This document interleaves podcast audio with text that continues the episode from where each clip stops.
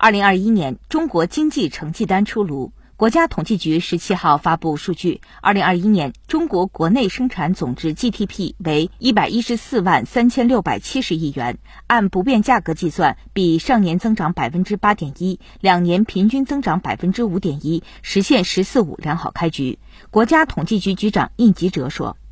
初步核算，全年国内生产总值一百一十四点万亿元。”按不变价格计算，比上年增长百分之八点一，两年平均增长百分之五点一。分季度看，一季度同比增长百分之十八点三，二季度增长百分之七点九，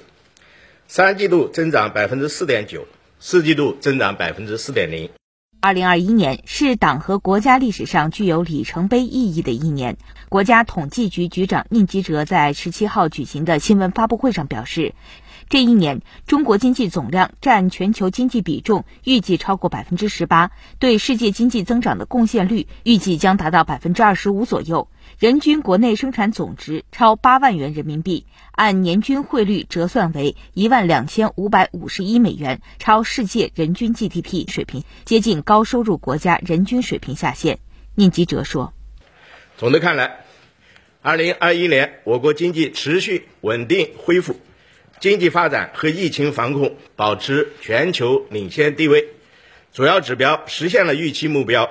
人民生活水平进一步提升。”二零二一年新增就业人数超一千二百万，全年全国居民人均可支配收入三万五千一百二十八元，比上年名义增长百分之九点一，两年平均名义增长百分之六点九，扣除价格因素，实际增长百分之八点一，两年平均增长百分之五点一，与经济增长基本同步。面对纷繁复杂的国内国际形势和各种风险挑战，国民经济持续恢复，但也要看到国内经济面临需求收缩、供给冲击、预期转弱三重压力。从去年季度经济增速来看，一二三四季度同比分别增长百分之十八点三、百分之七点九、百分之四点九、百分之四点零，增速逐季放缓。宁吉喆说：“按两年平均算，分别增长